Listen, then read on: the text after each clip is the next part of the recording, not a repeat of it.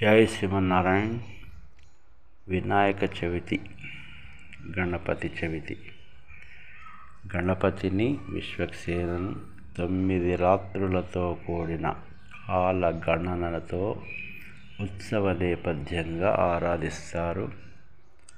నవావరణలకు ఆవల ఉండే భగవత్ శక్తిని ఉపాసనతో దర్శించటానికి నిర్వహించే అర్చనా ప్రక్రియల సమాహారమే. గణేష నవరాత్రులు. గణపతి పూజలో ఏకవింశతి. అనగా ఇరవై ఒక్క పత్రాలని వినియోగిస్తాం. ఈ ఇరవై ఒకటి ఎందుకు అంటే ఇరవై ఒక సంఖ్యలో పంచభూతాలు పంచకర్మేంద్రియాలు పంచ జ్ఞానేంద్రియాలు పంచ తన్మాత్రలు మరియు సాధకుని మనసు. ఇవన్నీ కలిపితే మొత్తం ఇరవై ఒకటి.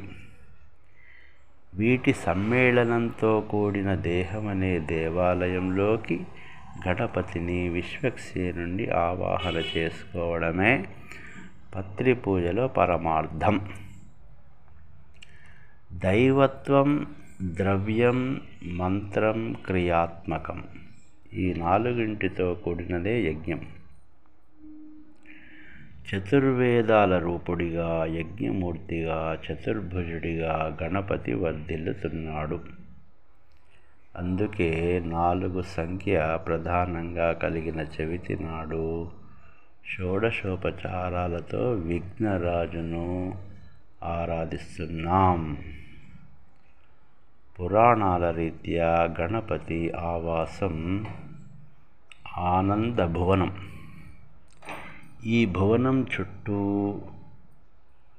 చెరకు రసాల కడలి అంటే సముద్రం ఆవృత్తమై ఉంటుంది. అందుకే మధుర మనోజ్ఞ ఆనందరసమూర్తిగా గణేశుడు శ్రీ విశ్వక్సేనుడు ప్రకాశిస్తున్నాడు.